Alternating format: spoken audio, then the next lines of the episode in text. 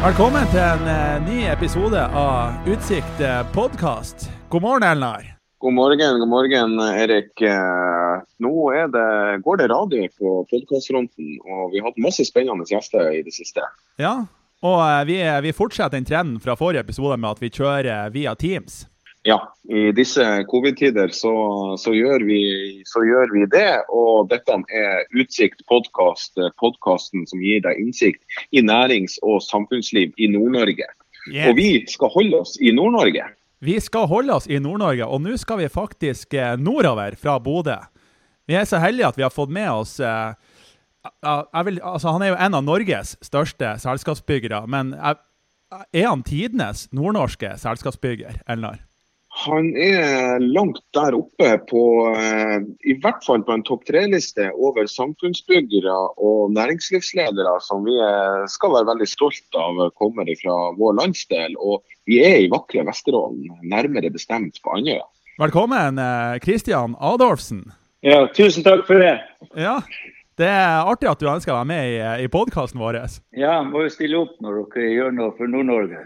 Ja, ja, ja, ja. Du Kristian, kan ikke du eh, fortelle litt eh, om deg til lytterne i denne podkasten? Hvem, eh, hvem, er han Kristian? Ja, Det kommer an på hvor omfattende du vil jeg skal gå inn. Jeg skal bare ta en sånn kjapp, kjapp presentasjon først, og så kommer dere kanskje inn på det andre. Men jeg kan jo si jeg jeg er jo fra Andøya. Jeg har jo riktignok eh, bodd i Oslo nå i eh, ja, over eh, ja, litt sånn nærmere 40 år. Jeg flytta hit til Oslo i eh, 82 for å begynne å studere. og Da tok jeg Sivøk-utdannelse her, og så har jeg tatt etterpå videreutdannelse i USA, tatt en MBA. Så det er liksom min formelle bakgrunn. Men ellers så er oppveksten som sagt fra Andøya. og så eh, skal jeg vel kanskje komme inn på den forretningsmessige delen etterpå. Jeg vet ikke hvordan dere har tenkt å legge det opp. Jo da, vi kommer nok inn på det.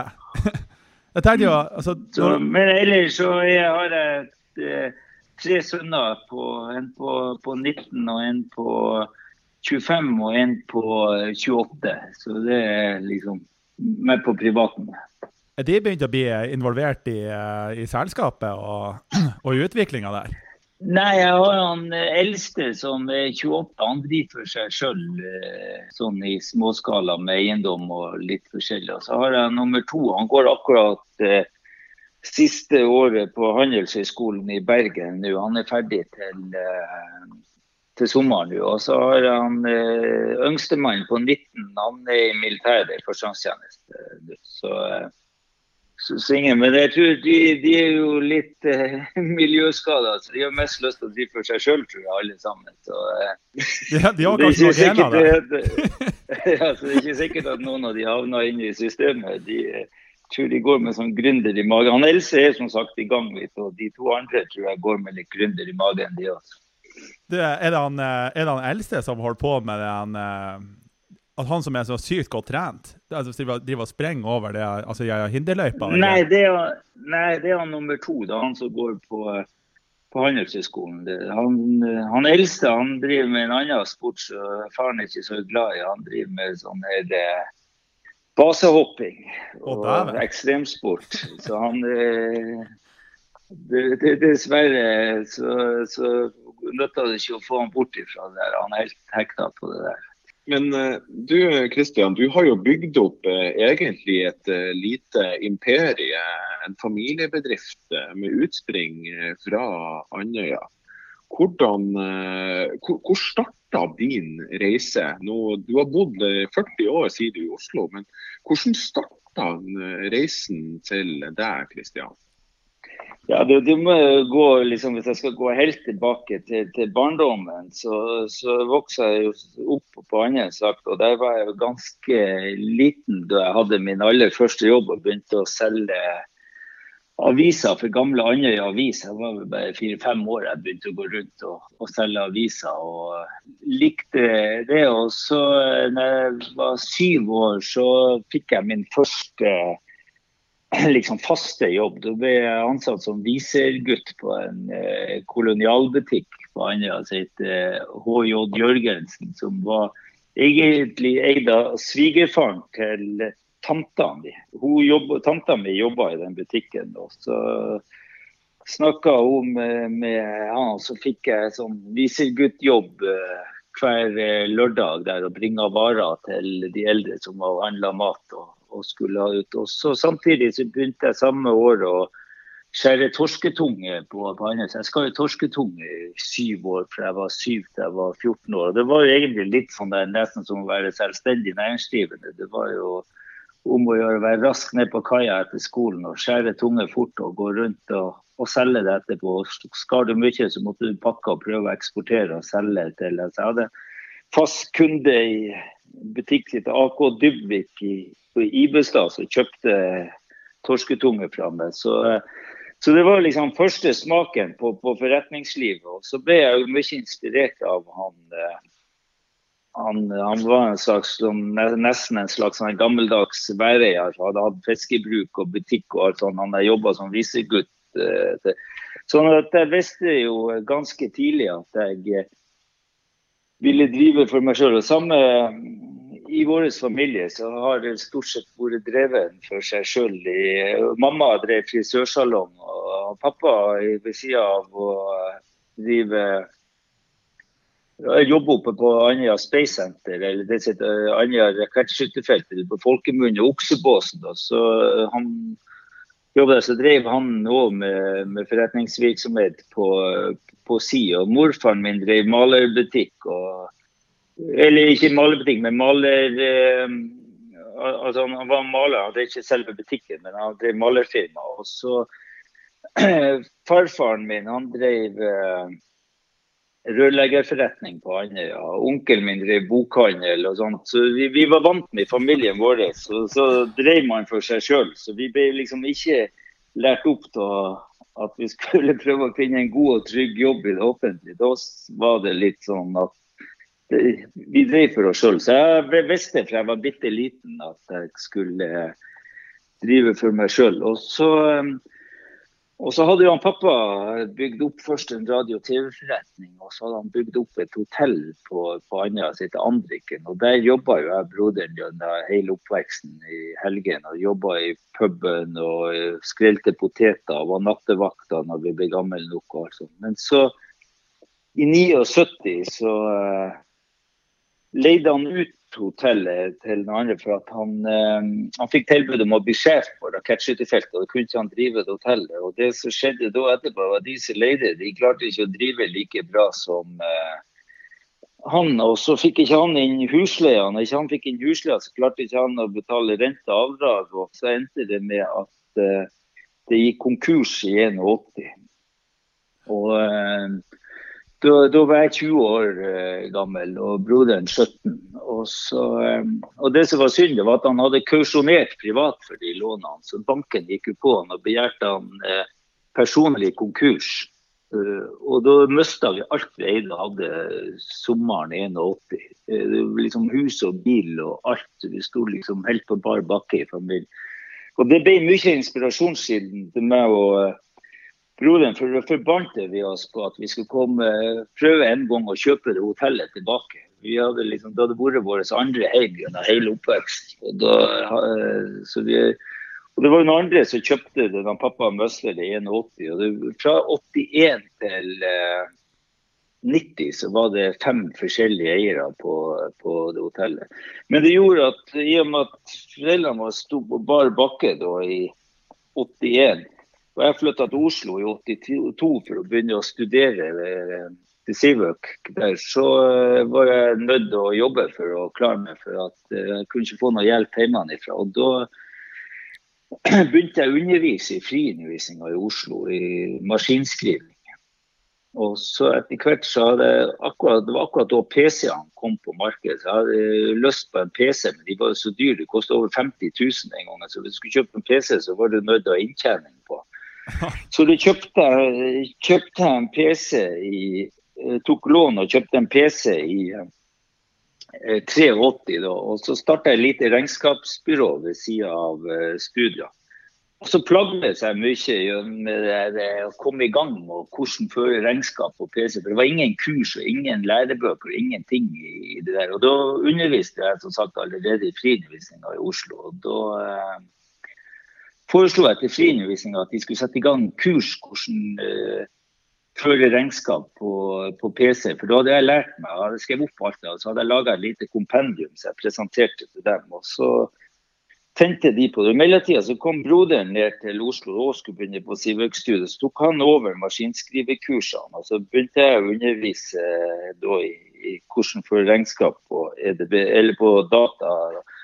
Og så eh, etter hvert så fikk vi gjennom det fikk vi ideen til å starte egen skole. Så da eh, starta vi med en kamerat fra Andøya som heter Per Omar Johnsen. Så starta jeg og Roger da en privatskole. Så Vi brøt ut av friundervisninga og så starta vi en privatskole som heter Merkantilt institutt. Det gjorde vi i 87. og Det var liksom første aksjeselskapet vi starta. Så da var i gang. Vi hadde drevet regnskapsbyråene ved siden av Han Roger starta år eh, eget regnskapsbyrå når han kom og begynte på, på BI en par år etter meg. Så vi drev hvert sitt lille regnskapsbyrå. Og så starta vi MI da i 87. og da så gikk det veldig bra. Men vi hadde annen jobb på, på dagtid, så drev vi med det på, på kveldstid. Så sånn eh, drev vi på i perioden fra 87 til 90. Uh, og så i 90 eh, slutta Da hadde Roger òg vært hvert et år i USA og i mellomtida tatt en eh, MBA. Først for jeg over, og så styrte han Roger hjemme i Lamman Per Romar når jeg var borte. og Så kom jeg tilbake igjen. og så tok tilbake styringa der i lag med Roma. Så, så, det var liksom starten på, på det hele. Så, det, det, det, høres eh, utrolig stå-på-vilje og, og, hardt arbeid. Eh, nærmest sånn at man blir fort opp med at arbeid eh, man må stå på og, og fra, fra morsmelka av. Det er jo en fantastisk historie, Kristian. Eh, og, og, Andøya det er jo en uh, fantastisk plass. Og, og, og, det har jo fostra ganske mange flotte næringslivsledere. Uh, og det har vi uh, sett litt nærmere på, Erik.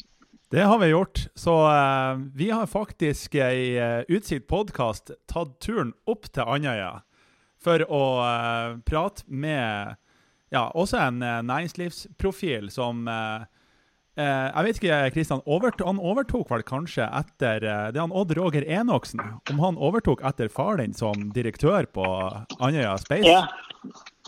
ja pappa jobba jo der fra han var nyutdanna i 62 til han eh, gikk av med pensjon. Det var eneste plassen han eh, jobba hele sitt liv. Bortsett så drev han for seg sjøl på side med hotell og radio-TV. Men han, han Odd Roger eh, tok over. Men så ble det Så gikk Roger, Roger tilbake i regjering en, en, periode igjen etter at han først hadde over. Så det var en vikar innom en kort periode imellom. Men, eh, men det var Roger som, som tok over eh, etter fatter'n, når han, eh, han slutta der. Det er helt rått.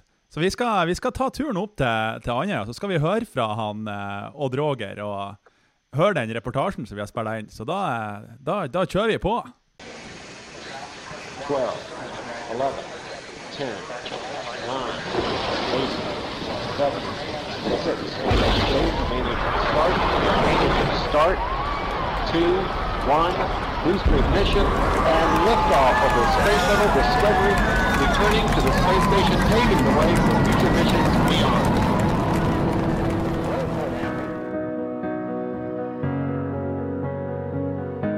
Andøya Space er Andøyas store hjørnesteinsbedrift.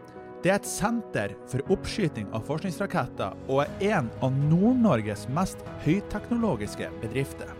Det var her faren til Christian og Roger var direktør da de vokste opp på Andøya. I dag er det en annen nordnorsk profil som er direktør på Andøya Space. Odd Roger Enoksen er i likhet med Christian og Roger født og oppvokst på Andøya. Før han ble sjef på Andøya Space, har han bl.a. vært leder i Senterpartiet og olje- og energiminister i Stoltenberg-regjeringa. Vi har spurt han Odd Roger hva er Andøya Space, og hvor viktig er den bedriften for Andøya og Vesterålen? Ja, Nå kan jeg begynne med å fortelle at vi har skifta navn for en stund siden. Så vi heter Andøya Space.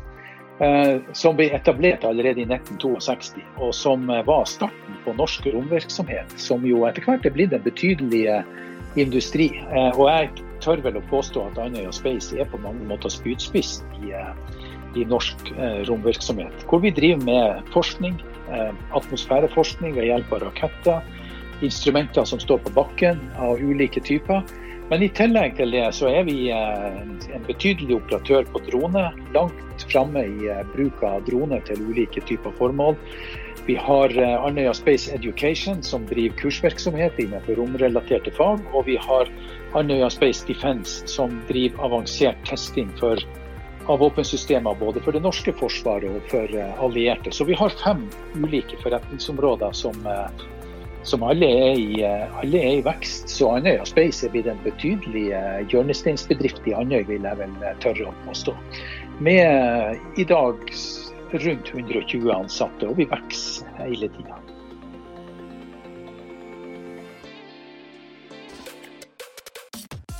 En ting som vi i Utsikt podkast har bitt oss merke i når det gjelder Andøya, det er at flere av Nord-Norges største selskapsbyggere er oppfostra her. Her finner vi Hurtigrutas far, Rikard Hvitt, Malvin Nilsen og sønnen Frode i entreprenørselskapet LNS, han Christian og Roger, og i tillegg så har forretningsmannen Ben Eidisen starta sin virksomhet her.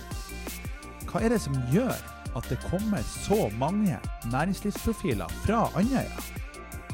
Ja, det er sannelig ikke godt å si, men vi bor jo på ei forblåst øy her ute hvor vi har måttet være vant til å klare oss sjøl. Så det kan jo hende det er det som gjør det. Nei, spøk til sides. Eh, det, det, er forferdelig vanskelig å si. Her er utrolig mye eh, dyktige næringslivsfolk, og dyktige folk fra Andøya i det hele tatt. Ikke bare innenfor næringsliv, men jeg tror jeg vil jeg tror jeg vil legge på det som skjer innenfor kultur, og det som skjer på mange områder hvor, eh, hvor vi har massevis av flinke folk fra Andøya. Og det som er artig, det er jo at en god del av disse som også flytta ut, sånn som han Kristian og han Roger Adolfs, som har sitt tilholdssted i Oslo i dag, men som allikevel har et hjerte for Andøya, som er interessert i å være med og utvikle Andøya videre.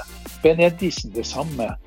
Eh, mange av disse som eh, satser i Andøy. The Whale er jo et sånt kjempespennende prosjekt hvor disse er, hvor disse er med. og det er det er med å gjøre noe med samfunnet. Og så er det klart at det at du har noen sånne profiler som går foran, det gjør jo også at eh, det stimulerer andre. Det stimulerer ungdommen. og det, det ser vi jo f.eks. gjennom eh, elevbedriftene på andre videregående skoler, hvor det er stor oppslutning.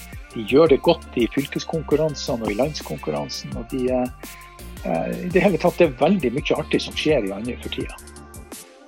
Det var han Odd Roger Enoksen, Kristian. Ja. Er, hvorfor, hvorfor, er det så mange næringslivsprofiler fra, fra Andøya, tror du?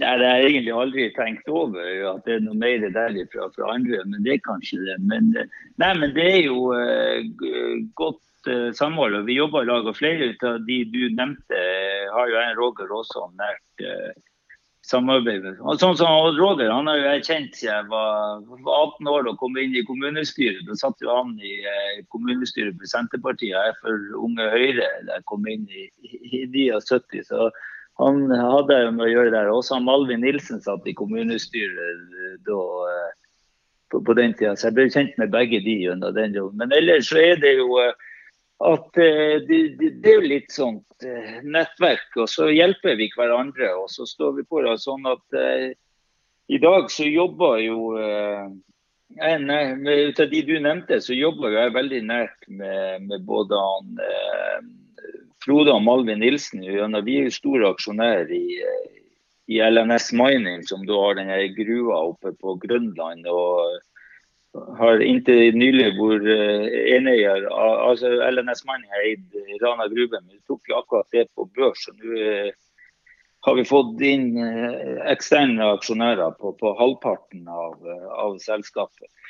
Og så jobber vi også, det, det som jeg ikke nevnte, det er jo også AO Holding. Han Arnljot, han Andreas Haugen med havfiskeselskapet der også blitt en betydelig aktør eh, både på Andøya, og som også gjør en god del koinvestering i lag med, med, oss. Så jeg, tror det at vi, vi, vi, vi, samarbeider og utveksler det og drar hverandre med på ting. og sånt. Samarbeid er nøkkelen til suksess? Ja, det er vel egentlig litt samme som vi er på skilandslaget. De, ja. Derfor norskene er gode på ski. så De, de samarbeider og gjør hverandre gode. og Sånn gjør vi på, på Andøya òg. Så det er klart, akkurat i sånn oppbyggingsfasen det, så er det ofte litt sånn der jantelov både på Andøya og andre småplasser. Men når du liksom kommer over en terskel og kommer opp et nivå, så, så i hvert fall vår erfaring, da går det over til godt uh, samarbeid. Så man både konkurrerer på noen ting og så og samarbeider på andre. Det er et typisk eksempel sånn som vi driver med AO A Holding, der, som òg er stor på på reiseliv på, på Andøya, samme som vi er. Så, så vi, vi, konkurrerer der. Vi jobber i lag om å dra folk til Andøya, men så konkurrerer vi litt på overnattingssida. Men så samarbeider vi på, på andre ting og gjør ganske mange koinvesteringer i lag. Ja, og, og, nå leder du et selskap med, med over 23 000 eh, ansatte. Eh, det, det, er jo, det, er jo, ganske fantastisk, Kristian.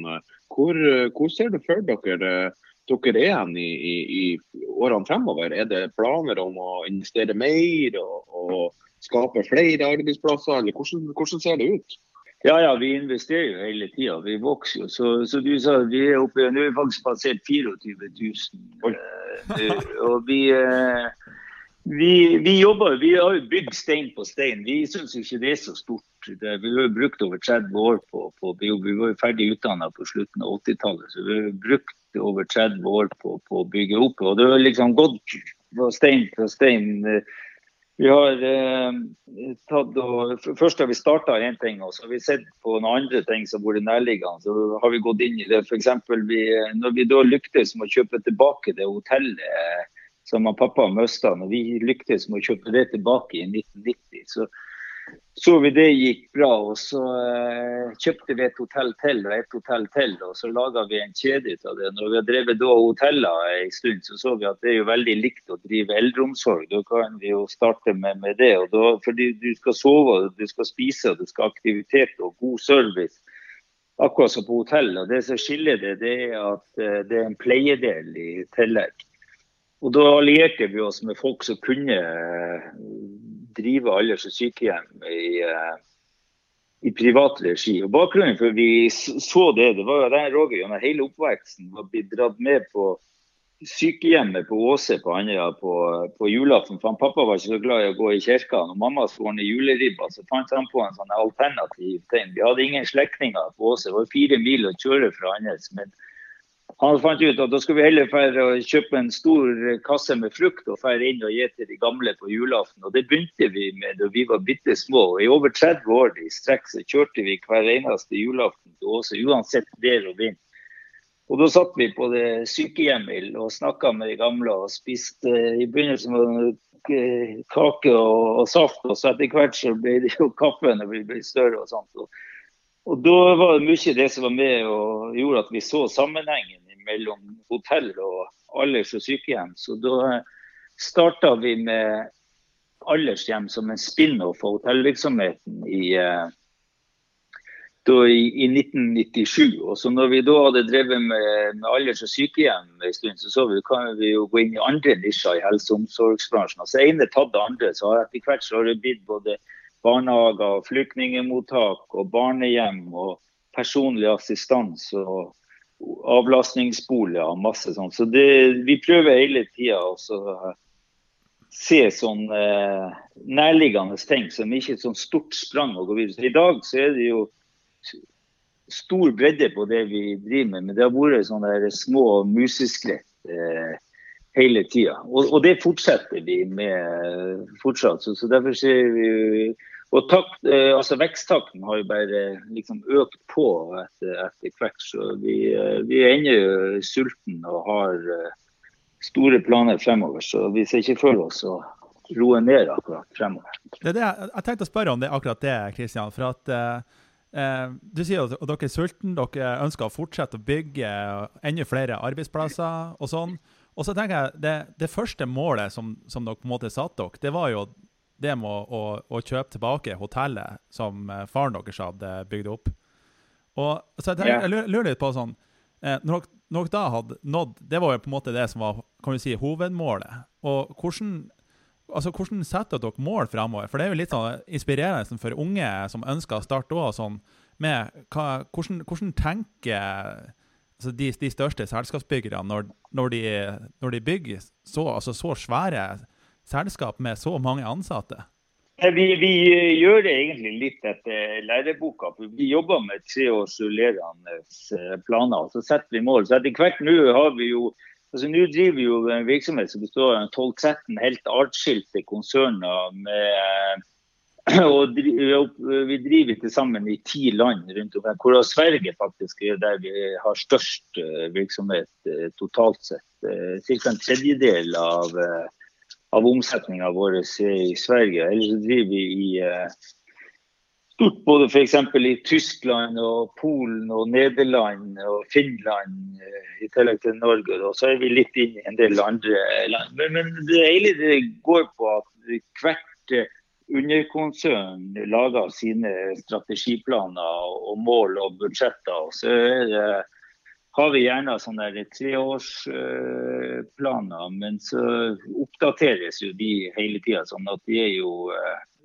rullerende. Så, vi har alltid liksom sånn blikket tre år frem i tid. Og så er det en del tilfeldige ting som dukker opp på veien som vi eh, tar stilling til der. Altså, vi har fire liksom definerte hovedforretningsområder i dag. Og, det er reiseliv, som vi i stor grad starta med. Se bort fra skolen, som vi starta aller, aller først. Så var det jo hotellet og rorbuanlegget vi bygde på Andøya i 1990, det Lankanholmen sjøs. Det var starten. Så reiselivet fortsatt en av beina. Og der er vi inne i, i tre nisjer innenfor reiseliv. Det er hotellvirksomhet, skidestinasjoner og så er det cruiseservice.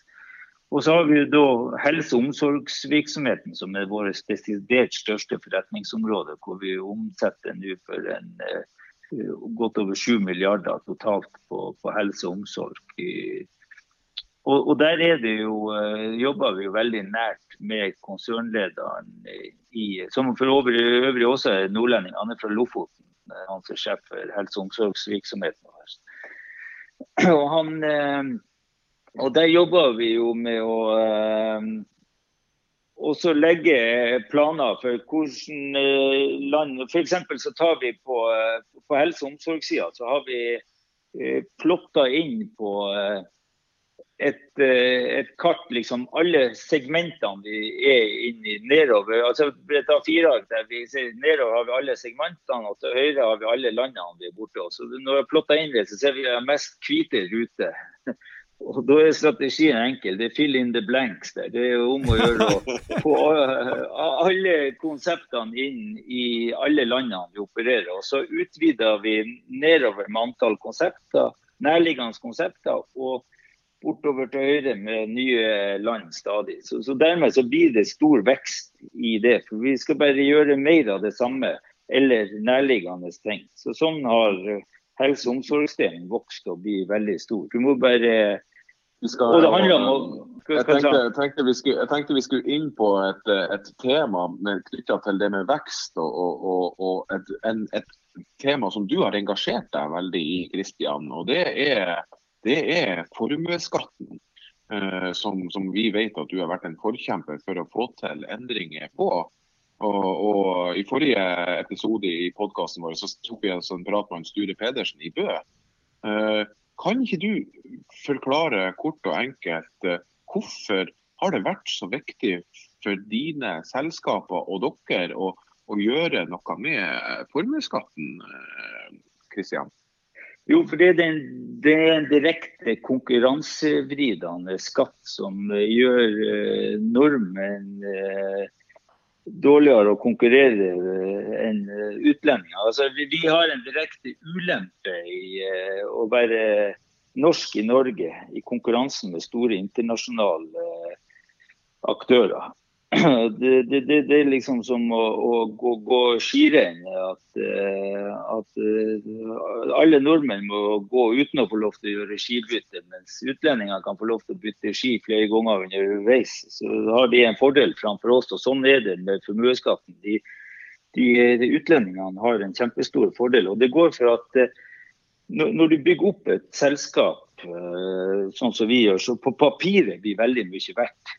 Eh, så, kan være verdt liksom, milliardbeløp. Men det er jo ikke penger vi har i banken, det er jo aksjer vi har. Og det er en arbeidsplass vi eier. Og Dermed så blir det beregna en, en, verdi ut av hva det, det ville vært verdt eh, hvis vi hadde solgt den. Og så beregna de en skatt som er 0,85 ut av den verdien. Det, det, må vi betale da i, eh, i formuesskatt. Og for å få finansiert den formuesskatten, for Vi har jo bare vanlig lønn i firmaet, og, og, og, så er den formuesskatten den kan bli mange mange millioner i året. Og For å finansiere den formuesskatten, så er vi nødt til å ta ut uh, utbytte fra uh, selskapet for å betale formuesskatt. Mens når en svenske, f.eks. på hotellkjede, sånn som Scandic Hotel, som eh, eid av svensker, når de konkurrerer med, med oss eller med Petter Stordalen eller hvem det måtte være, så, så, så, må både vi og de andre som eier hotellkjeder i Norge, vi må ta ut eh, penger av bedriften og betale denne formuesskatten. Og det slipper svenskene. Og så Dermed så kan de holde tilbake mer penger i selskapet og bli mer konkurransedyktig. Og ikke nok med at vi må betale en formuesskatt, men når du tar ut utbytte for å betale den eh, formuesskatten, så må du i tillegg betale skatt av eh, utbytte som du tar ut for å betale en skatt. Så, så først har du skatta pengene når det gikk overskudd i firmaet. Og så må du skatte for at du ikke har sløsa de bort, men for at du fortsatt har verdiene intakt. Og så må du jammen meg i tillegg betale skatt for å ta ut penger og betale skatt. Så vi, vi skatter tre ganger av de samme pengene.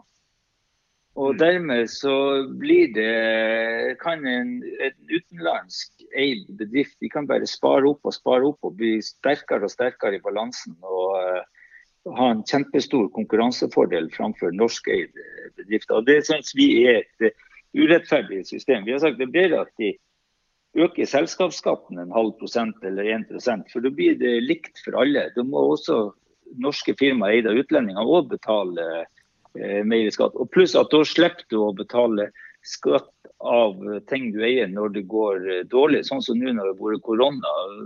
F.eks. alle som eier hoteller i dag, taper jo eh, masse penger under koronatida. Men uh, du kan være helt sikker på at vi, vi slipper ikke unna formuesskatten for inntektsår uh, nå 20 og 21. fordi om alle som driver med hotell har kjempestore tap. Da må vi som norske eiere av hotellene vi må betale den formuesskatten, mens utlendingene slipper. Er... Selv om de eier hoteller i Norge. Ja, ja. Og altså, altså, Vi prata med, med Kristin Clemet når vi prata med Sture òg. Og hun kom jo ja. også med det eksempelet med, med det med For det er jo nå eh, Det er mange som bygger opp eh, teknologiselskaper nå. Så du kan jo bygge opp et teknologiselskap som på, på, på papiret kan være verdt eh, ja, mange si, milliarder, men du har ikke tjent en eneste krone. Og likevel... Nei, du kan ikke ta ut utbytte. Sånn som Google og Facebook og alt sånt, det kunne aldri ha vært bygd opp og eid i Norge. For du hadde alle de som starta å bygge opp og hadde selskapet tatt på børs for å hente kapital. Og så er det børsverdien som beregner eh, verdien av selskapet. Så Hvis du er børsnotert, så er det børsverdien av selskapet som legges til grunn for formuesskatt. Og Det gjør at gründerne hele tida må begynne å selge unna aksjer for å betale formuesskatt, i stedet for å uh, og så til slutt så er det utlendinger som kjøper, og så forsvinner det ut av norsk eierskap. Men nå har jeg registrert at Høyre sier at de skal prøve å og De endra litt på programmet sitt, at, ta, at du skal slippe å betale formuesskatt av arbeidende kapital. og Det kan jeg leve fint med. Hvis eh, jeg slipper å betale skatt av arbeidsplassene eh, som vi har. At vi bare betaler skatt av det private. Det, og det er helt greit for meg. Det som jeg eier hus og bil og private ting, det kan jeg godt betale formuesskatt. Det gjør meg ingenting. Men det som irriterer meg, det er det som har med, med firmaene å gjøre. Når vi står på å bygge arbeidsplasser i Norge, så, så, så, får vi en straff for at vi er, er norsk og bor i Norge. Og de, de, de nordmenn som har utvandra og bor, har bodd lenge nok utenlands, de slipper jo også. Så mange norske selskaper som er eid av nordmenn bosatt i utlandet. Men det ser når du da flytter til utlandet, så blir du jo vant til det. Så begynner du å reinvestere der i stedet for å investere i Norge. Så vi tror at med å gjøre sånn som Høyre nå har foreslått, så, så vil du holde kapitalen i, i Norge i stedet, i stedet å skape nye arbeidsplasser. Og så blir det mulighet til å skape sånne gode teknologibedrifter også i, i, Norge. For Da ser folk at de kan bygge store, verdifulle selskap i Norge uten å bli skatta i hjel. Så blir de kun skatta når de tar ut pengene og bruker dem til forbruk. og sånn. Så lenge pengene står i selskapene til reinvestering og skaping av nye arbeidsplasser, så slipper du å bli skatta i hjel. Da blir du mer likt med, med utenlandske eiere. Det er helt fantastisk uh, å høre og kunne plassere pengene tilbake i arbeidsplassene og få konkurranseforskjellene minska mellom utenlandske og norskeide bedrifter. Du Kristian, skal kjapt inn på det siste temaet før vi går inn for landing. Det har vært utrolig hyggelig å ha deg med. Men hvis du hadde vært ung i dag uh, igjen, Kristian, er det noe du ville gjort annerledes på denne reisa di? Nei, jeg er veldig fornøyd med, med det. Men livet er jo fullt av tilfeldigheter. Altså, altså, våre store mål var å kjøpe tilbake det hotellet som pappa mista, for det liksom betydde litt for oss. Men derifra ute så, så begynte vi jo å ekspandere på hotellsida. Så er det jo veldig mye tilfeldigheter etterpå. Så jeg er jo like mye vokst opp sånn i i teknologibransjen, i og med at han pappa var sjef for Andøya rakettskytterfelt, det het den gangen, det heter Andøya Space så var vi jo mye med han på, på jobb. Og uh, var jo veldig inspirert av det, det teknologiske. Og det vi ennå på. Det er Roger er veldig uh, teknologiinteressert. Så det er klart at uh, at det inspirerer meg. Så var vi enda mer glad i business. Så det endte med det. Så jeg hadde aldri kommet til å ta noe annet utdanning enn det jeg gjorde. For det, det jeg visste for jeg var en liten unge at jeg skulle bli økonom lenge før jeg visste hva det het. Jeg bare visste jeg skulle drive med, med, med forretningsvirksomhet. og jeg liksom var ikke 12-13 år jeg begynte å bestille brosjyrer for økonomiutdanning og sånt. Så det hadde jeg aldri kommet til å gjort annerledes. Men alle de bransjene vi har havna i, det er litt tilfeldighet. Også når vi først har havna inn i én bransje, så er det jo litt sånn eh, hvor, eh, at vi har gjort noe nærliggende eh, ting. Så, så vi kunne godt ha vært inne i en teknologibransje eller noe, noe sånt. Men det har vært den, den, forretningsmessige delen av det. Vi hadde, hadde aldri kommet til å sitte sånn og, og hvor jeg, jeg, hadde aldri interesse av å bli ingeniør, f.eks., selv om jeg er glad i teknologi. Der var nok broderen litt mer han var litt mer i tvil om han skulle bli ingeniør eller eh, økonom. Men valgte økonom til slutt. Men pappa er ingeniør, så vi var jo litt inspirert ut av, ut av det. Vi har, jo, vi har jo, mange unge, unge lyttere her, sånn mellom eh, 25 eh, og, og, og, 40 år. Og, og alle vil jo garantert la seg inspirere av deg, når, både som person og også hva dere har klart å få til. og, og alt sånt. Så hvis du skal gi ett et supertips til unge som går med en gründer i magen, og som ønsker å, å, å bygge selskaper og, og ja, skape arbeidsplasser. Hva, hva slags ja, tips? Du, jeg kan ikke ta det sånn Jeg må ta litt mer i det. Men det, det første er at du, du, du trenger, trenger, ikke å ha en unik idé og finne opp uh, noe helt nytt. Du kan ta tak i det trausteste av alt. for at Det er bare stå-på-vilje og målbevissthet. Og det å aldri gi opp. Det, det kan gjøre at du kan gjøre god butikk av det mest trauste og kjedelige ut av alt. Altså, for det, det, det, er så personavhengig. Så det, det, det sterkeste rådet det er å være målbevisst, aldri gi opp. Og stå på fra tidlig til sent i oppbyggingsfasen. Og være utrolig forsiktig med, med, med kostnaden i begynnelsen. For du, du må passe på å Eh, tjener ei krone før du bruker ei krone. Så, så vær eh, nøktern eh, når man, man, bygger opp og Pass på pengene som bærer. og Pass på å ha god likviditet og sånt hele tida. For det, det, er tungt når du begynner å slite med, med likviditeten.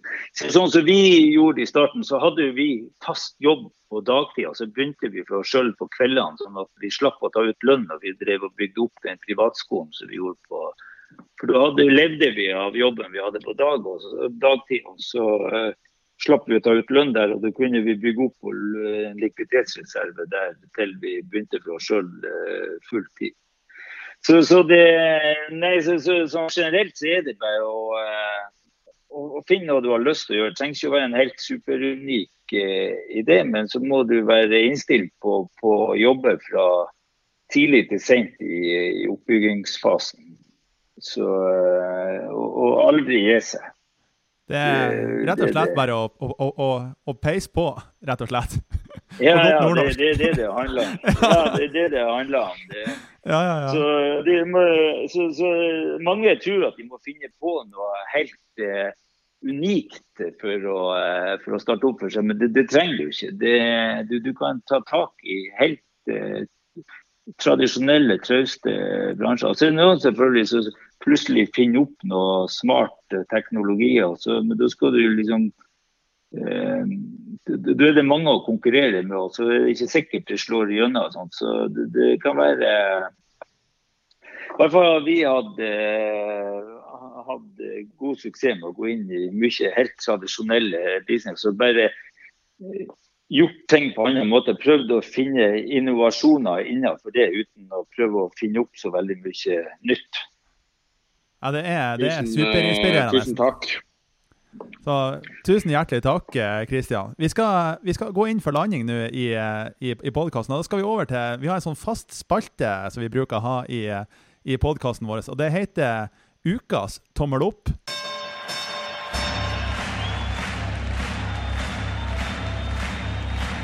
Ladies and gentlemen, welcome to the main event.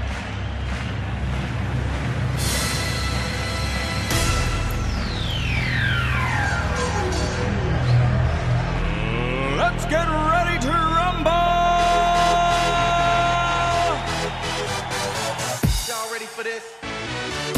Yes, uh, ukas uh, tommel opp uh, denne gangen er i Økonomenes ånd, Handelshøyskolen på Nord universitet, som skal lansere et nytt internship-program hvor man skal spleise nordnorske bedrifter med masterstudenter i god ånd av det Kristian Adolfsen har hatt med seg. Og så må jeg denne gangen Erik, gi en stor tommel opp til det fantastiske beslutninga i Nasjonal transportplan om realiseringa av ny by, ny flyplassprosjektet i Bodø. Det er et nordnorsk fyrtårnsprosjekt så vi håper vi ser han Kristian vil være med og investere i i fremtida. Vi gleder oss uh, for det, disse fantastiske nyhetene. Så det var ukas tommel opp. Yes, det er bra, Elnar. Kristian eh, Adolfsen, tusen hjertelig takk for at eh, du hadde lyst til å være eh, gjest i podkasten vår. Ja, og takk for at dere inviterte meg. Det var superinspirerende. Jeg håper det er mange som lar seg inspirere, og som eh, rett og slett følger rådene dine om å peise på og ta sjansen og være nøktern i starten. Så kanskje vi ser noen nye Pass på likviditeten, ja. Så kanskje vi ser noen nye, nye selskapsbyggere som dukker opp her fra, fra, fra Nord-Norge. Ja, det er ikke vanskelig. Det er bare å være målbevisst og stå på, så går det bra. Yes. Tusen hjertelig takk, og tusen hjertelig takk til eh, deg som uh, lytter på. Vi snakkes.